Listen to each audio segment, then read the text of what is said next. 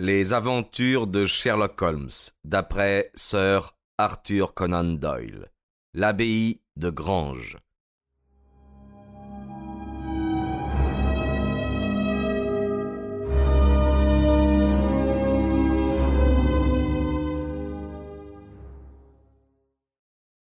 Quant à moi, je viens de subir un premier échec. Lequel? Le trio Randalls a été arrêté ce matin à New York. Vraiment, Hopkins? Il est donc certain qu'ils n'ont pu commettre un crime hier au soir dans le comté de Kent. Oh, ça c'est la guigne, monsieur Holmes. Mais enfin, il existe bien d'autres bandits. Il y a peut-être une nouvelle bande que la police ne connaît pas. Oui, c'est très possible.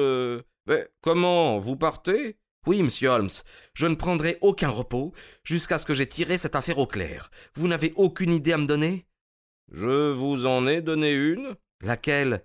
Je vous ai suggéré l'idée d'une fausse piste. Mais quel serait le mobile? Ah, voilà la question. Je vous indique l'idée, c'est à vous d'y réfléchir. Peut-être y trouverez-vous quelque chose à approfondir. Vous ne voulez pas rester dîner avec nous? Non. Allons, au revoir et donnez-nous des nouvelles.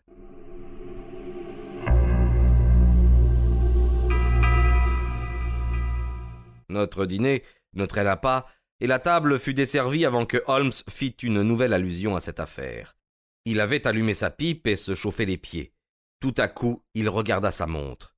J'attends de nouveaux renseignements, Watson, dit-il. Quand Bien d'ici quelques instants.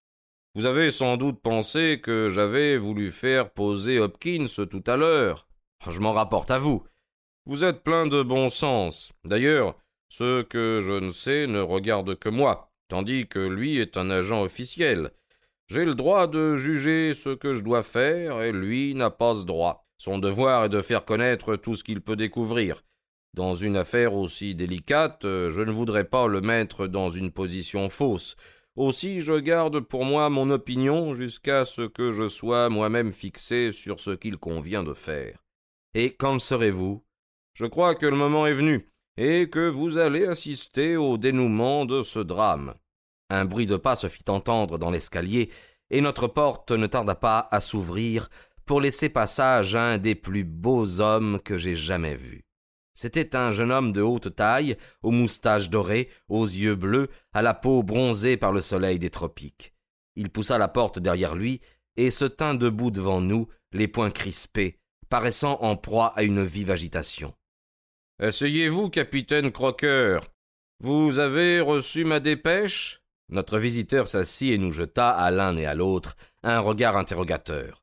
J'ai reçu votre dépêche et je suis venu à l'heure que vous m'avez fixée j'ai su que vous étiez allé à nos bureaux, et j'ai compris qu'il était inutile de chercher d'échapper à vos griffes. Qu'avez-vous à m'apprendre et que voulez-vous de moi? M'arrêter Voyons, parlez et ne restez pas à jouer avec moi comme un chat avec une souris. Offrez donc une cigarette au capitaine, dit Holmes.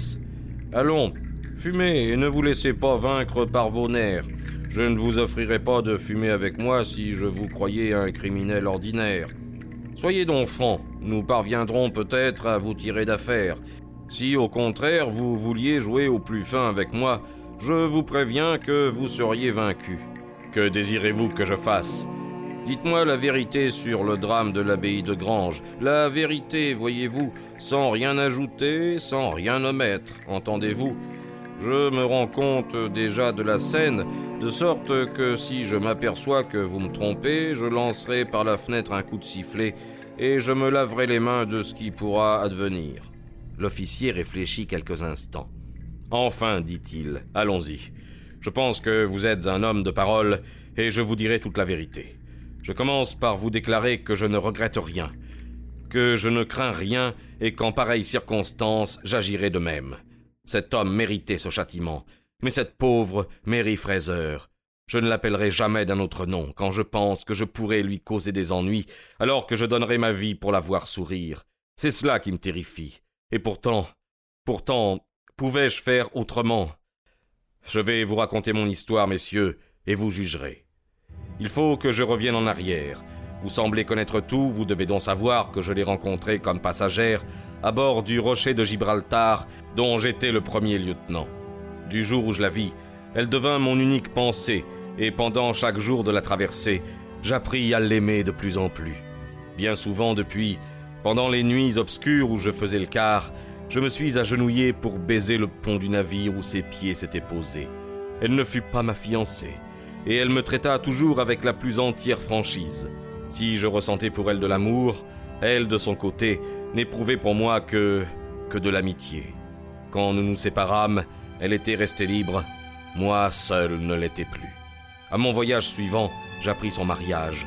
Ne lui était-il pas permis d'épouser qui elle voulait Qui méritait plus qu'elle titres et fortunes? Son mariage ne m'affligea pas outre mesure, car je n'étais pas égoïste. Je parvins même à me réjouir de son bonheur qui lui avait évité de m'épouser, moi, pauvre officier de fortune. Tel était l'amour que j'éprouvais pour elle.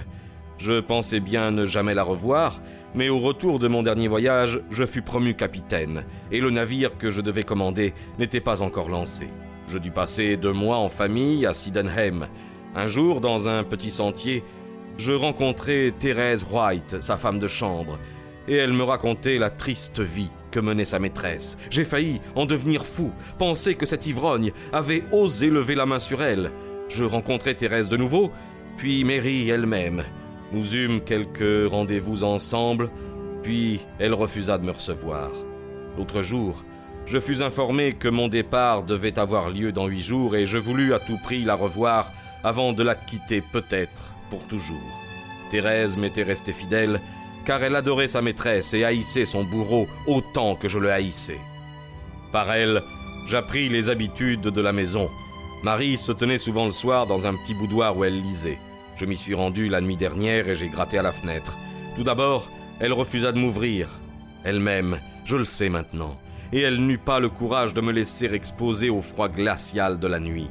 Elle me dit tout bas de me rendre à la porte-fenêtre que je trouvais ouverte, et j'entrai dans la salle à manger. J'apprenais bientôt de sa propre bouche les violences dont elle avait été victime, et je maudissais son mari, qui osait maltraiter la femme que j'adorais. Je me tenais debout auprès d'elle dans l'embrasure de la porte, en toute innocence, je le jure, quand l'homme entra dans la pièce comme un fou, lui adressant l'injure la plus ignoble qu'un homme puisse lancer à une femme, et la frappa au visage avec un gourdin qu'il tenait à la main je me précipita sur le tisonnier pour avoir l'égalité dans une lutte devenue fatale entre nous. Voyez ici, sur mon bras, la trace de son premier coup. À mon tour, je le frappa et lui fracassa le crâne. J'ose le dire, je ne regrette rien. Il fallait que l'un de nous deux disparût, bien plus, c'était la vie de sa femme qui était en jeu. Voilà dans quelles conditions je l'ai tué. Ai-je eu tort? Qu'eussiez-vous fait à ma place? Au moment où elle avait été frappée, la pauvre femme avait poussé un cri qui avait fait descendre la vieille Thérèse. Il y avait une bouteille de vin sur le buffet. J'en versai quelques gouttes entre les lèvres de Mary, que le coup avait à demi assommé, et j'en pris un peu moi-même. Thérèse, froide comme la glace, organisa autant que moi notre roman.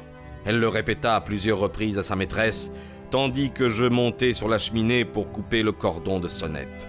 J'attachai Mary dans le fauteuil, en ayant soin d'user le bout du cordon, car il eût été difficile de croire qu'un cambrioleur eût pris la précaution de monter sur la cheminée pour le couper.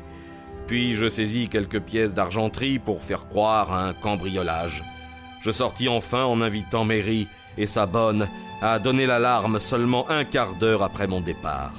En passant, je jetai l'argenterie dans la pièce d'eau et je rentrai à Sidehem en pensant que j'avais fait mon devoir. Voilà la vérité toute la vérité dut-elle me conduire à l'échafaud.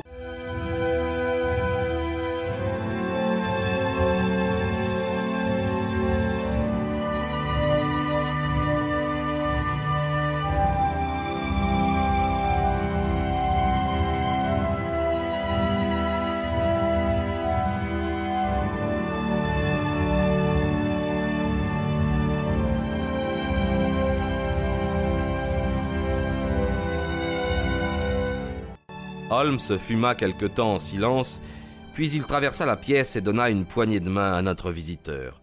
C'est bien là la vérité, et je savais déjà tout cela. Aucune autre personne qu'un acrobate ou un marin n'aurait pu arriver jusqu'au cordon de la sonnette, et seul un marin savait faire les nœuds qui attachaient la jeune femme. Une fois seulement dans sa vie, elle s'était trouvée en contact avec des marins. C'était pendant sa traversée. De plus, il était évident que c'était quelqu'un de son monde, car elle essayait de le sauver, établissant ainsi qu'elle l'aimait. Vous voyez combien il me fut facile d'établir votre culpabilité du moment où j'eus découvert la bonne piste. Je pensais pourtant que la police ne découvrirait jamais notre secret. La police n'a rien découvert, et je crois bien qu'elle ne le découvrira pas. Mais écoutez, capitaine, cette affaire est très grave, bien que vous ayez été certainement provoqué. Je suis même persuadé que vous pourriez soulever l'exception de légitime défense. Ce serait au jury de décider. En attendant, j'ai tant de sympathie pour vous que si vous voulez disparaître d'ici vingt-quatre heures, personne ne vous en empêchera. Croyez-vous donc que l'affaire sera ébruitée? Oh, certainement. L'officier rougit de colère. Que me proposez-vous donc là? Je suis assez au courant de la loi pour savoir que Mary sera poursuivie comme complice. Pensez-vous que je la laisserai affronter seule l'humiliation d'un procès? Non, monsieur, faites de moi ce que vous voudrez, mais trouvez un moyen pour sauver ma pauvre Mary. Holmes lui tendit la main. C'était une épreuve que je tentais, dit-il, et vous en sortez victorieux. C'est une grande responsabilité que je prends sur moi, mais j'ai donné d'excellents conseils à Hopkins, et s'il ne sait pas en profiter, tant pis pour lui. Nous allons vous juger, capitaine, avec toutes les formes légales. Vous êtes l'accusé, Watson sera le jury, il en est digne d'ailleurs, et moi je suis le juge. Messieurs les jurés, vous connaissez l'affaire. L'accusé est-il coupable? Non à l'unanimité, répondis-je. Vox populi, vox dei. Nous vous déclarons acquitté, capitaine Crocker, tant que la justice n'accusera pas un autre homme du crime que vous avez commis, vous pouvez vivre en paix. Revenez dans un an auprès de votre ami, et que son avenir et le vôtre justifient notre jugement de ce soir.